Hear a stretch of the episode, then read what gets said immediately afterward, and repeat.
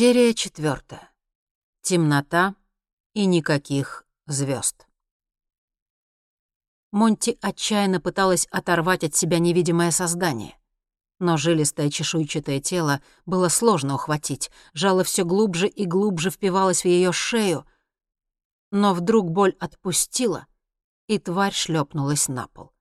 Монти вслепую пнула ногой, и удар попал в цель, псевдокрыса взвизгнула и метнулась прочь.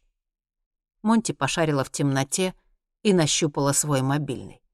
Дрожащими руками она снова включила фонарик и осветила новый коридор. В дальнем углу блестели желтые глаза. Монти ощупала шею и с удивлением обнаружила, что из раны не сочится кровь. Она снова позвала Генри. Его голос донесся издалека, как будто из глубины корабля. Монти прислушалась. Казалось, Генри был где-то наверху. Она подошла к противоположной двери, но та была заперта. Куда теперь?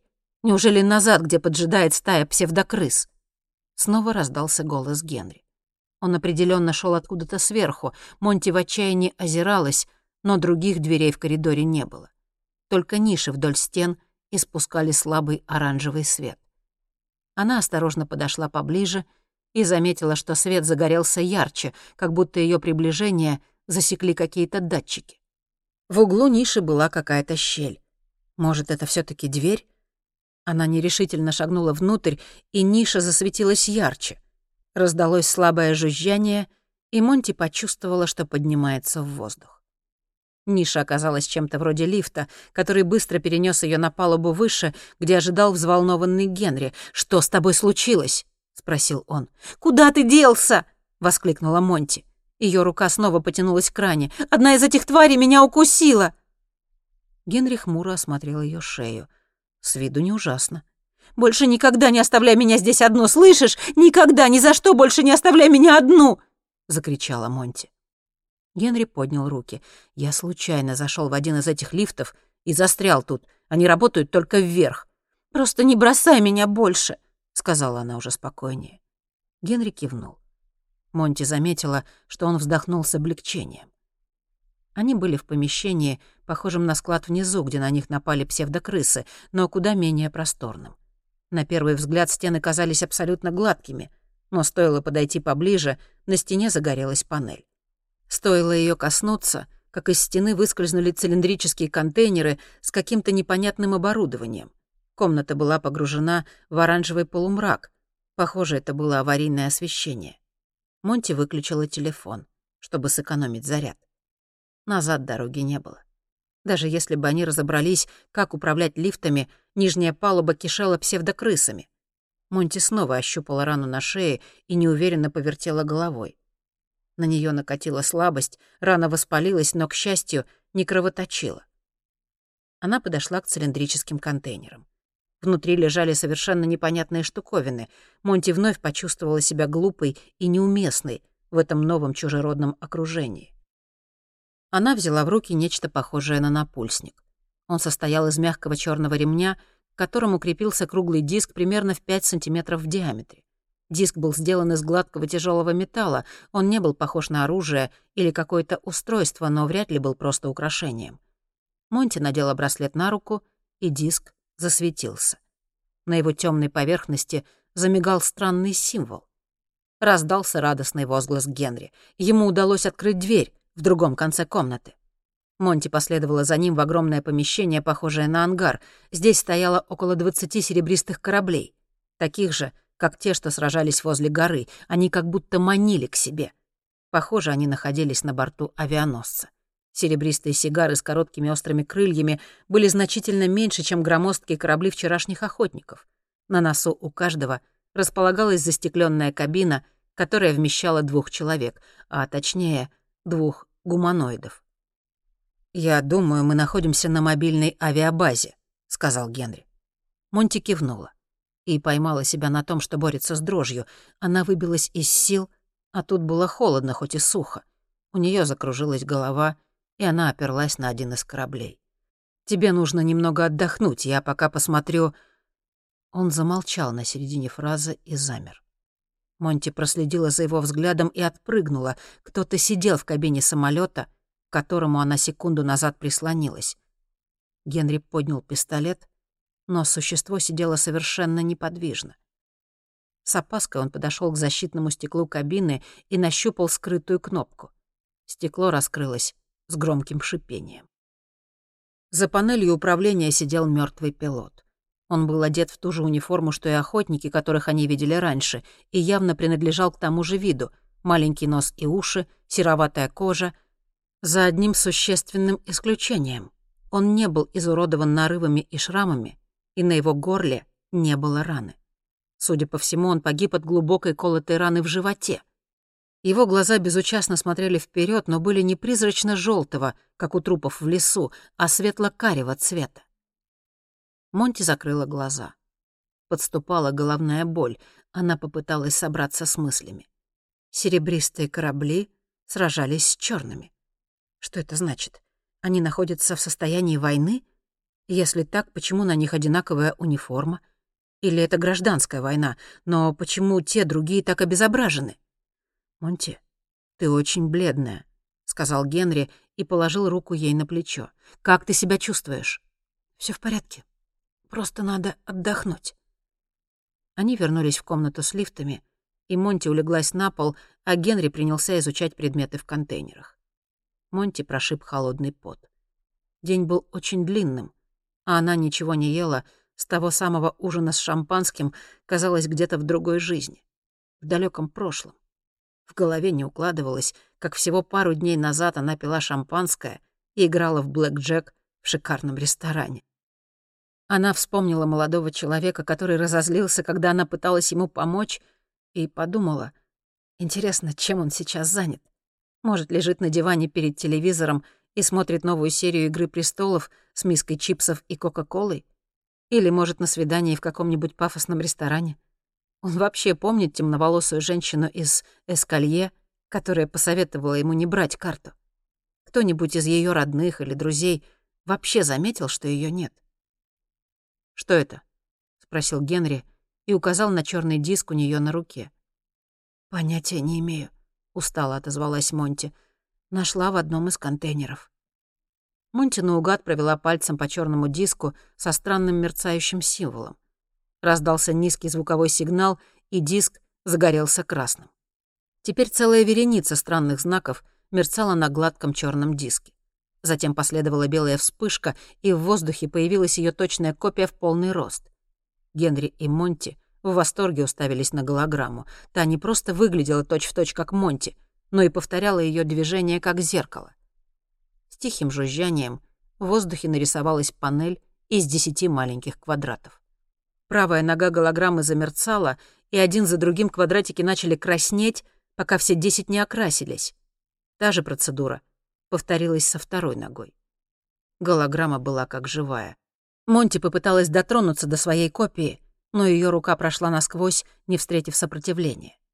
Внезапно прибор на ее руке издал громкий писк, и пять из десяти квадратиков исчезли. «Что это может значить?» — встревожился Генри. «Не знаю, похоже на индикатор заряда батарейки».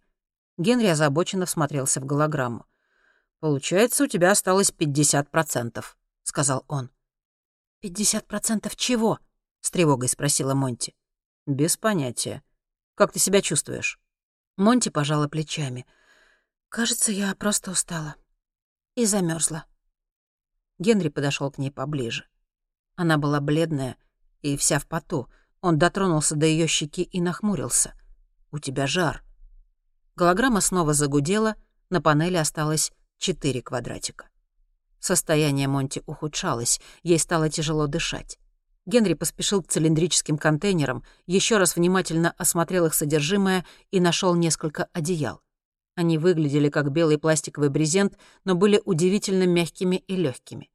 Генри расстелил пару одеял на полу и помог Монти на них перебраться. «Нужно снять с тебя мокрую одежду», — сказал он и стянул с нее кофту с курткой. Монти осталась в одной белой майке. Она обмякла на одеялах, и Генри снял с нее грязные ботинки и мокрые носки. Он быстро расстегнул ее черные брюки, но Монти отстранила его руку. «Я сама», — сказала она еле слышно, и закричала от боли. Генри повернул ее голову на бок и осмотрел шею. Кожа вокруг раны была ярко-лиловой. Края раны покрылись белыми гнойничками, а под кожей была заметная припухлость. Генри осторожно до нее дотронулся и в ужасе отпрянул. Под кожей что-то двигалось. «Больно!» — закричала Монти. «Что там?» «Твою мать! Оно там движется!» Монти снова закричала. «Мне больно! Вытащи его, пожалуйста, вытащи!» Генри поспешил обратно к контейнерам. Наконец он вернулся с каким-то инструментом с заостренным кончиком. Голограмма снова запищала. Монти была уже смертельно бледной, и ее губы посинели.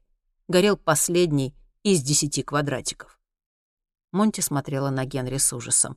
«Это все потому, что меня та тварь укусила», — простонала она. Генри перевернул ее на живот и склонился над раной.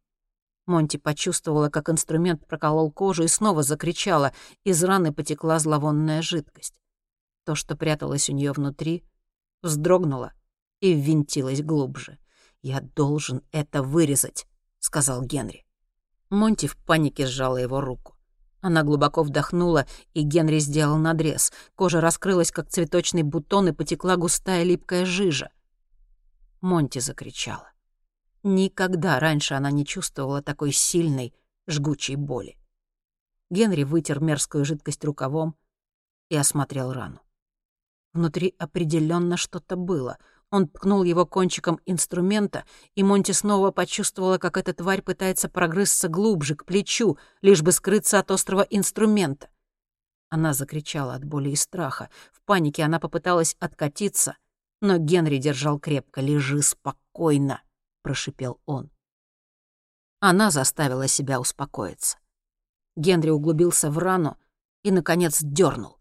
Это был длинный толстый червь, серого цвета с белыми волосками. Генри с усилием бросил его на пол и быстро раздавил ногой. Червь лопнул. Брызнула вонючая жидкость. Монти открыла было рот, но все закружилось у нее перед глазами. Генри перевернул ее на спину. Она подняла на него глаза. Он что-то говорил, но звуки ее не достигали. Монти будто попала в немое кино. Похоже, Генри кричал. Монти тонула в собственном дыхании.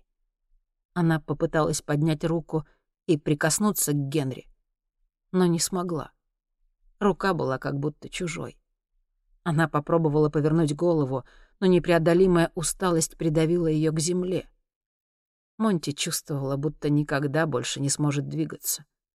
И почему-то ей было все равно. Все, что она хотела — провалиться в темноту.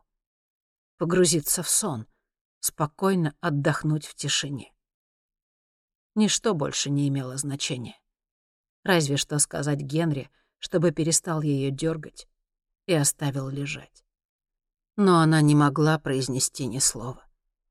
Монти будто забыла, как это делается. Наконец, ее поглотила темнота. Избавительное ничто. Хотя нет, вдали мерцали звезды. Ей подмигивали миллионы прекрасных звезд.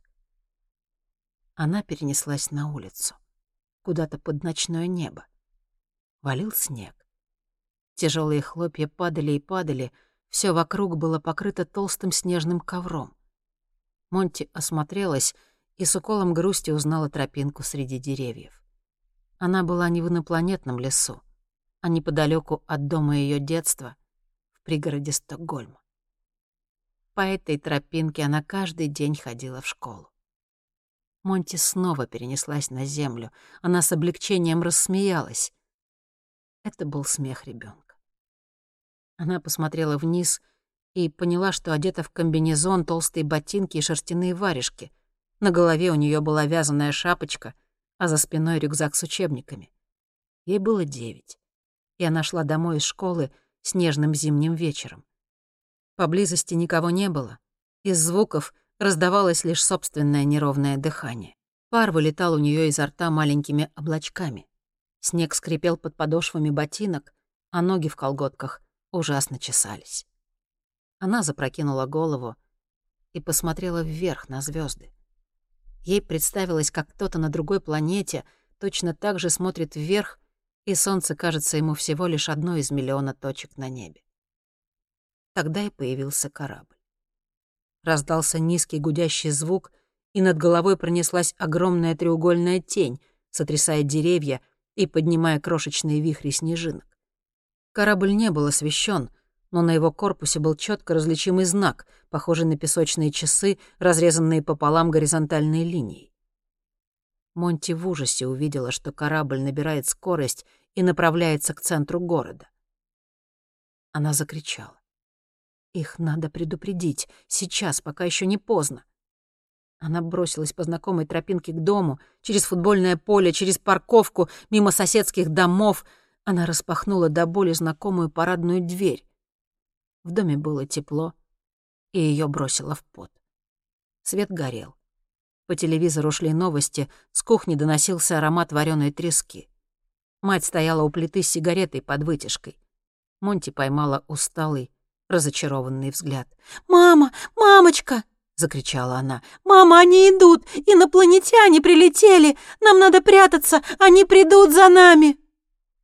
Но мать не хотела ее слушать и отвернулась, безучастно разглядывая сигарету. Монти поняла, что от матери ничего не добьется. Она редко к ней прислушивалась, и Монти очень страдала от недостатка внимания. Иногда ей казалось, что она готова на что угодно, лишь бы привлечь внимание матери, заставить ее хоть как-то реагировать. Все, что угодно, было лучше этого тяжелого безразличия. Вот она снова осталась в своей комнате. На стенах висели постеры из истории игрушек и Аладдина и завораживающая репродукция звездной ночи Ван Гога, на маленьком столе стоял радиоприемник с проигрывателем для дисков. У нее был только один диск — Loveful группы Cardigans. На прикроватном столике лежала ее любимая книга «От земли до луны» Жюля Верна. Монти сидела одна в комнате, куда ее отправили без ужина, наказав за что-то, чего она не могла понять. Она постаралась не думать о том, как хочется есть. Она сидела у окна, глядя в бескрайнее небо. Вдруг инопланетяне вернутся. Но там не было и следа космического корабля. Только звезды холодно смотрели вниз. Одна из звезд мигала особенно ярко. Может, ей показалось? Звезда сверкнула еще и еще раз. Внезапно все звезды в небе замигали слаженно, будто отправляли ей сообщение, предупреждение. Но она его не понимала. Да и как она могла понять?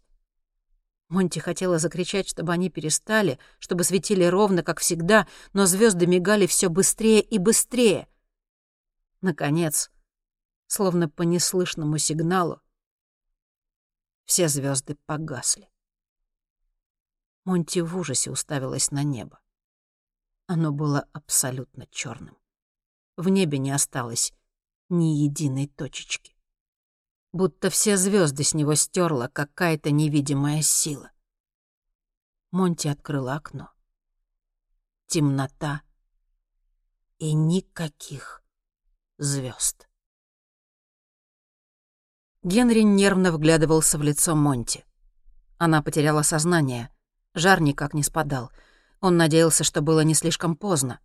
Он изготовил повязку из подкладки ее куртки и вернулся к цилиндрам, где нашел несколько пакетов размером с ладонь. Внутри была какая-то жидкость. Генри оторвал уголок одного из пакетов и с опаской принюхался. Внутри была точно не вода, что-то питательное или, наоборот, опасное. Монти застонала. Ей нужно срочно что-то поесть. Он выдавил на язык несколько капель. Жидкость была теплой и безвкусной, но, кажется, не опасной. Судя по всему, какой-то напиток. Генри нашел еще какой-то пакет с густым пюре, от которого слабо пахло морем или водорослями, и рассудил, если жидкость что-то вроде напитка, то пюре должно быть чем-то вроде еды. Он попробовал немного. Чем-то похоже на икру. Генри вернулся к Монте, скормил ей несколько капель и, наконец, стянул с нее мокрые брюки. Ее кожа была горячей и сухой, а на одной лодыжке виднелась глубокая рана идеально круглой формы, как будто кто-то проткнул ее шилом. Генри внимательно ее осмотрел, но не заметил ни воспаления, ни червей. Он завернул Монти в одеяло, уселся рядом у стены и положил ее горячую голову к себе на колени. Если она сейчас умрет, то хотя бы не в одиночестве.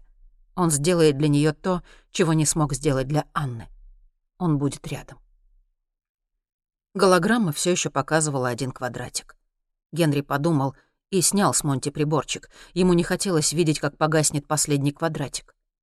Усталый и обессиленный, он закрыл глаза. Генри знал, что спать сейчас нельзя, но он не смыкал глаз с тех самых пор, как их самолет упал на этой чужой планете. И усталость взяла свое.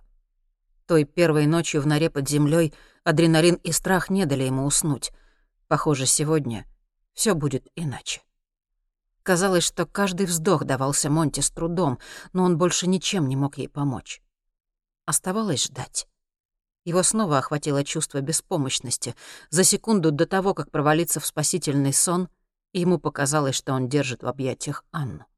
Как будто он снова был на земле, успел в больницу вовремя, застал ее последние часы. В полусне он прижал умирающую к себе, не понимая, Анна это или Монти, не зная, важно ли это. Монти с трудом открыла глаза — и огляделась.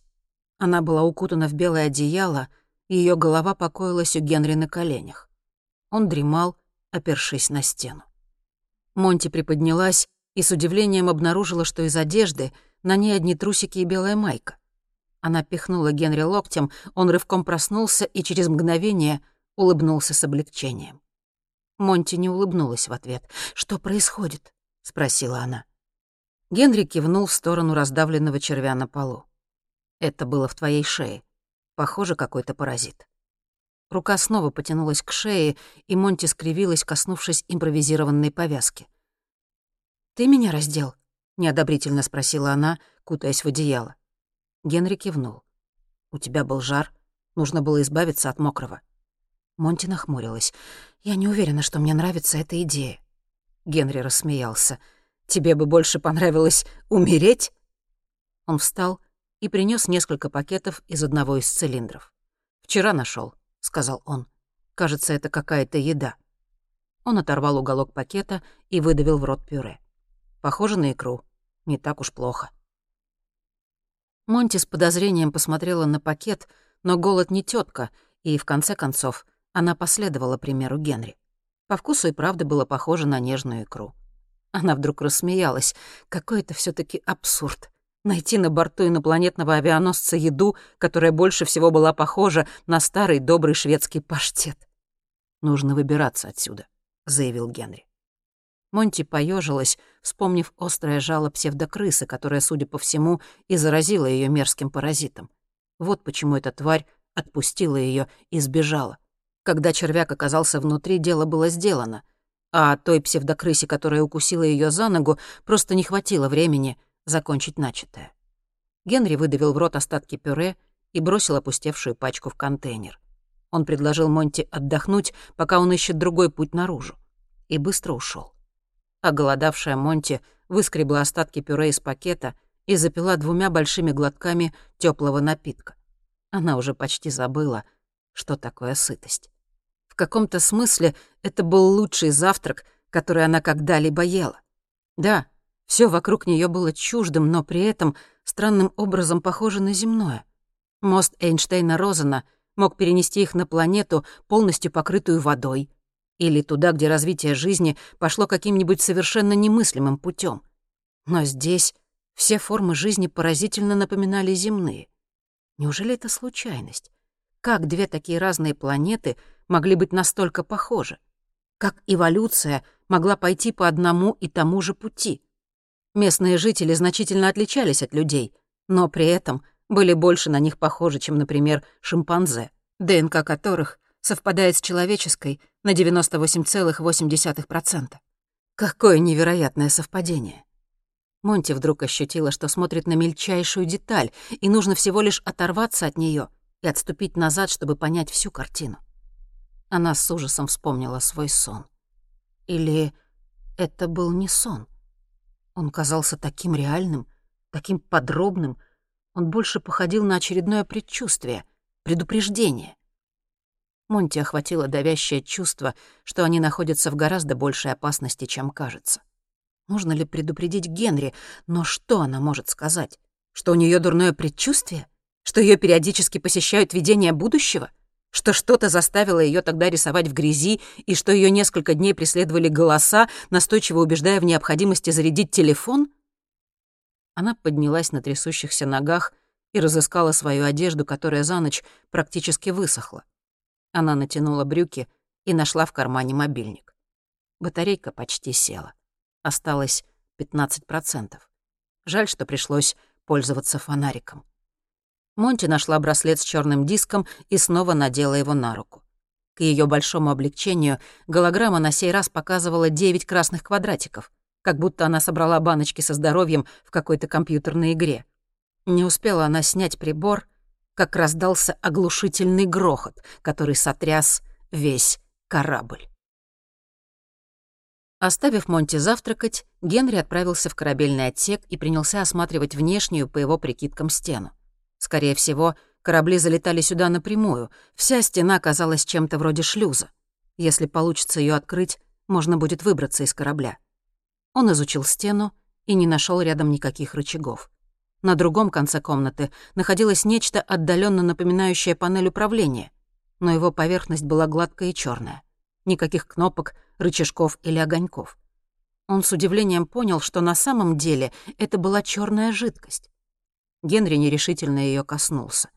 Три столбика жидкости поднялись вверх, как фонтанчики. На каждом из них мерцали красные символы, которых Генри не понимал. Он никогда раньше ничего подобного не видел, а круглые символы с точками вокруг. Они могли означать что угодно. Странные символы инопланетного алфавита. На секунду он задумался о том, какая история стоит за формированием этой цивилизации. Открытия, войны, катастрофы, религии, наука. Как они здесь развивались? Так же, как и Земля, или все было более жестоко? Или наоборот, мирно? Что у них? Демократия, монархия, анархия? Есть ли у них боги? Было ли у них священное писание, которое настаивало, что они одни во Вселенной и что вершина божественного творения — их планета? Генри изучил символы на контрольной панели, пожал плечами и решил действовать методом проб и ошибок. Он ткнул в ближайший столбик. На ощупь это был скорее воздух, чем жидкость. Ничего не произошло. Он дотронулся до другого. Теперь раздалось громкое жужжание, и по всему помещению зажглись лампы, заливая все светом. Маленькие огоньки ожили и на серебристых кораблях. Очевидно, они питались от авианосца. Генри посмотрел на свою руку. Его пальцы были абсолютно сухими. Генри уверенно потянулся к первому столбику. С оглушительным скрипом стена начала подниматься. Генри победно ухмыльнулся и выглянул наружу. Солнце уже встало, но утро было ранним, и в отсек задувал холодный ветер. Перед ним в рассветной дымке расстилался лес. Далеко у самого горизонта вздымалась огромная пирамидальная гора. Генри не видел, но догадывался — что над ее вершиной вьются прямоугольные черные корабли. Он посмотрел вниз.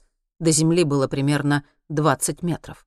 Спуститься по отвесной стене невозможно, у них был единственный путь — вылететь в одном из серебристых кораблей. На этой мысли Генри осекся. Неужели такое возможно? Он повернулся к ближайшей серебристой сигаре и бросил взгляд в кабину, чтобы убедиться, что в ней пусто. Генри поднял стекло и забрался на сиденье пилота. Панель управления была подсвечена, на ней горели разноцветные огоньки и те же странные символы, что и на жидких столбиках. У Генри была лицензия, он умел управлять небольшими винтовыми самолетами и вертолетами. Но тут было совсем другое дело. Он даже не знал, на каком топливе летают эти аппараты. Они были практически бесшумны, не считая слабого электрического жужжания. Наверное, у них есть какие-то аккумуляторы?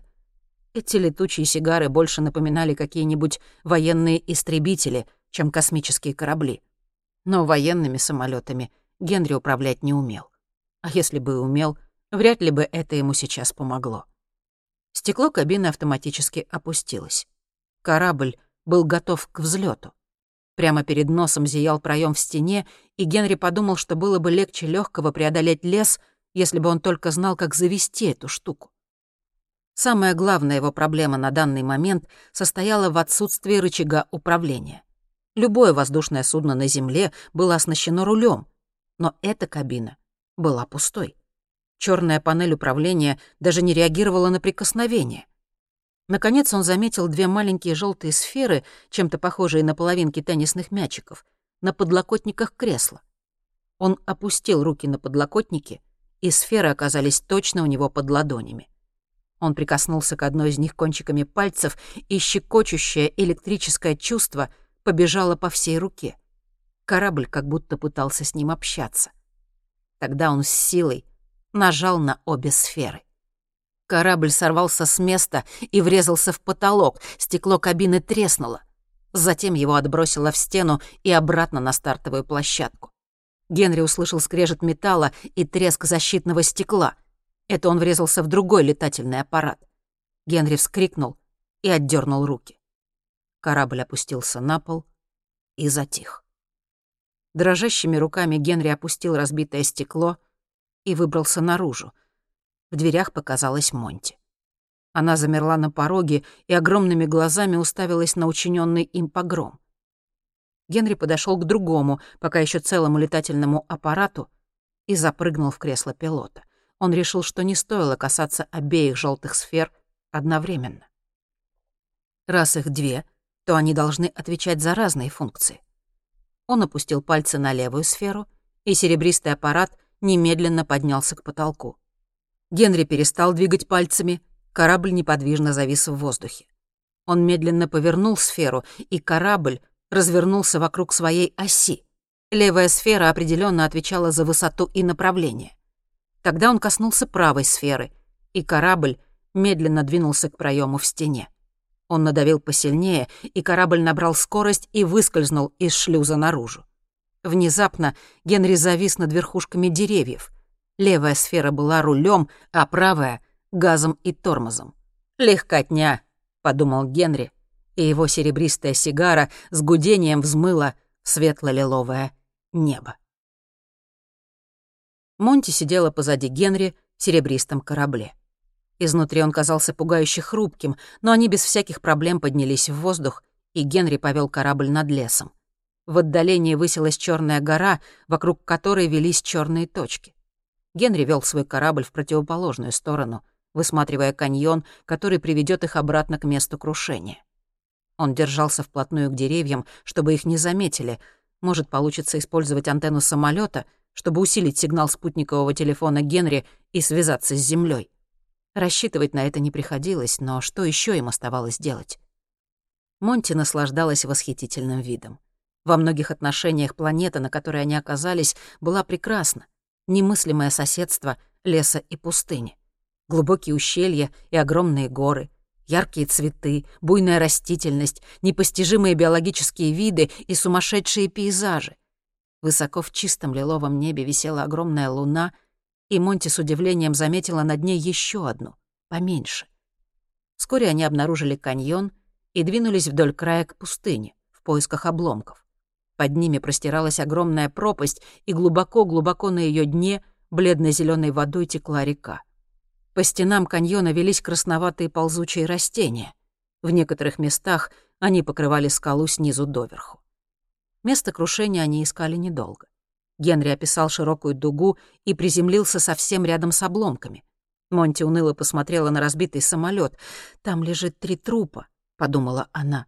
«Два пилота и полицейский.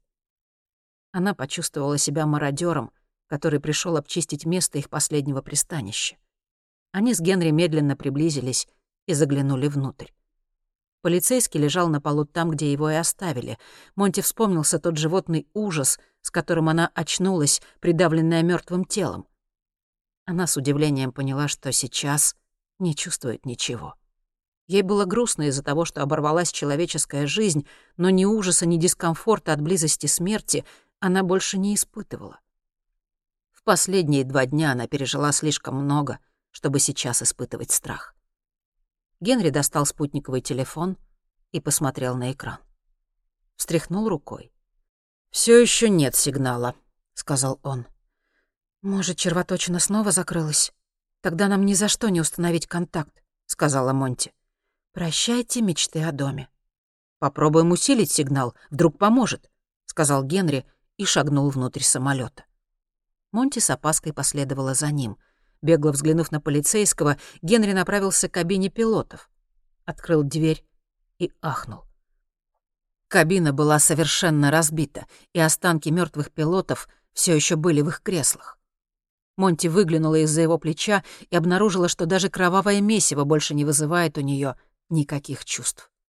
Генри протиснулся в кабину пилотов и осмотрел то, что осталось от панели инструментов. Передатчик каким-то чудом остался цел, Генри включил его, и раздалось слабое шипение. «Как минимум передатчик работает», — сказал Генри. Осталось подсоединить телефон к антенне самолета. Монти скользнула взглядом по трупам. Похоже, процесс разложения на этой планете шел очень медленно. Пахло свежей кровью, как на скотобойне, несмотря на то, что тела двое суток пролежали в жаркой пустыне. Она оставила Генри в кабине и вернулась в салон. Может, поискать какую-нибудь зарядку для телефона? В конце концов, это самолет НАСА, наверняка он напичкан разнообразными устройствами. Она сделала еще один шаг и заметила, что из-под трупа полицейского торчит что-то черное. Монти присела на корточки. Это был ноутбук Хаймана. Она перевернула тело на бок и вытащила ноутбук. Он выглядел целым. Монти опустилась на одно из кресел и откинула крышку. Экран моргнул, загудел вентилятор, ноутбук включился. Через пару минут на экране возникла заставка НАСА и окошко для пароля. Батарея была на 23%. Лучше покопаться в нем позже, вместе с Генри. Она закрыла ноутбук и вернулась в кабину. «Блин, не работает», — вздохнул Генри. «Я просканировал все частоты, но по-прежнему не могу установить связь». «Ты пытался отправить сигнал через передатчик? Какой смысл, если спутника нет?» Генри нажал еще несколько кнопок на панели инструментов. Вдруг загорелся красный световой сигнал. Генри растерянно смотрел на него. «Что это?» — спросила Монти. Генри нахмурился. «Странно. Предупреждение о столкновении». Монти встревожилась. «К нам что-то приближается? Черные корабли?» Они переглянулись и поспешили выбраться из самолета. Монти так и сжимала ноутбук Хаймана. Они ступили на песок и посмотрели в лиловое небо. Все было чисто. Монти поспешила к серебристому кораблю и положила ноутбук в него, а потом снова посмотрела в небо. «Не понимаю», — сказала она. «Там ничего нет». Генри взъерошил волосы рукой. Загоревшийся огонек это Тикос, бортовая система предупреждения столкновений. «И это значит?» — не поняла Монти. Она реагирует только на сигналы других самолетов, где установлена такая же система, через спутник. То есть это может быть ответ на сигнал с другого земного самолета, уточнила Монти. Думаю, мы засекли пропавший Боинг. С одной стороны от них простирался каньон, с другой — нагромождение каменных глыб. Они переглянулись и, не сговариваясь, бросились к камням. Вблизи они были совсем не такими отвесными, как казалось. Они добрались до вершины почти одновременно и замерли, как вкопанные. Внизу, за камнями, лежал самолет. Оказывается, они разбились совсем рядом. Знакомый логотип скандинавских авиалиний вызвал внезапное чувство безопасности, смешанное со всепоглощающей тоской по дому. Их охватила внезапная надежда. Еще не все потеряно. Монти машинально вытащила телефон и сфотографировала впечатляющую картину. Тут у него окончательно села батарейка. Песок на этой стороне был очень ровным. Самолет казался на удивление целым, будто он совершил идеальную посадку. Все аварийные выходы были открыты, и из них, словно языки, свисали оранжевые аварийные трапы. Не было видно ни одной живой души. Самолет казался покинутым. Они спустились с камней и осторожно подошли поближе. Боинг казался огромным по сравнению с их маленьким самолетиком. Где же все? Исчезло 200 пассажиров. Все окна были темными и пустыми. Внутри ничто не двигалось. Тишина казалась оглушительной. Они подошли к одному из выходов. Вдоль каждого трапа тянулась серая веревка. Генри ухватился за одну из них. «Жди здесь», — сказал он и проверил пистолет в кармане. Он подтянулся. Монти с волнением наблюдала, как он карабкается наверх. Достигнув двери, он настороженно заглянул в салон, достал пистолет и шагнул внутрь. Монти внезапно почувствовала себя одинокой и покинутой. Она обернулась на лес вдалеке. Время, казалось, остановилось. Почему Генри не возвращается? Ей не хотелось без дела торчать внизу. Кажется, Генри поднялся наверх очень легко. Она схватила веревку, шагнула на зыбкий надувной трап и попробовала подтянуться. Веревка впилась ей в руки. Со стороны подъем казался гораздо легче. Шаг за шагом, то и дело останавливаясь для передышки, она поднималась наверх к открытому люку. Ладони от веревки горели и даже немного распухли, руки дрожали от напряжения. Монти озабоченно заглянула внутрь. Вдруг там враги? Вдруг они убили Генри, а теперь поджидают и ее? Она огляделась и внезапно поняла, как она уязвима сейчас на этой веревке, на полпути по аварийному трапу. «Генри!» — позвала она. Тишина. Она крикнула громче, но ей никто не ответил. Наконец она преодолела последний метр и забралась в салон. Далеко на другом конце самолета стоял Генри, сжимая в руках сумку из дьюти-фри. «Куда ты подевался?» — крикнула Монти. «Тут никого нет», — ответил он. Не считая ручной клади, мусора и остатков еды, салон самолета был пуст. Пакеты из дьюти-фри, одежда и чемоданы, разбросанные среди кресел, выглядели как обломки другого мира. Футляр для очков Ray-Ban, несколько айпадов, походный рюкзак, книги, Стивен Кинг, Стиг Ларсон и Гарри Поттер, все как один с закладками из посадочных талонов. «Двести пассажиров», — проговорила Монти. «Интересно, что с ними случилось?» «Здесь нет тел, так что наверняка все пережили посадку», — сказал Генри. «Один ноль пользу пилотов скандинавских авиалиний. Генри выудил откуда-то бутылку дьюти-фришного Джонни Уокера, отвинтил крышку и сделал глоток. «Надо же, виски!» — сказал он, очевидно наслаждаясь крепким напитком. Затем он нашел рубильник и включил электричество.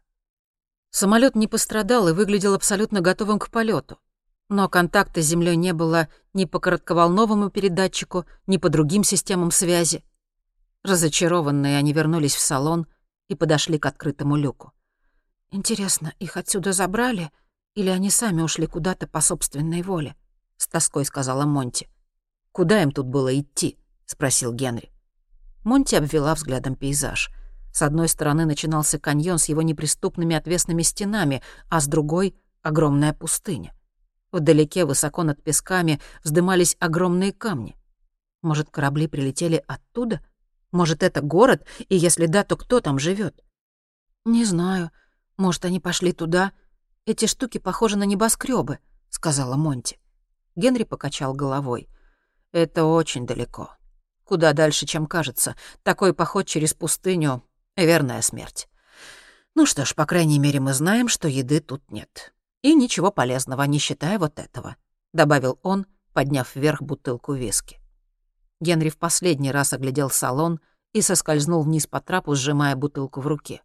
Монти тоже окинула салон прощальным взглядом. Она уже сидела на трапе, когда откуда-то из глубины самолета раздался непривычный звук. Она медленно поднялась на ноги и прислушалась. Они поднялись наверх через средний люк и сосредоточили поиски на передней части самолета. Звук доносился откуда-то сзади. Стоило ей сделать пару шагов, как он раздался снова. На этот раз более явственно. Где-то в самолете плакал ребенок.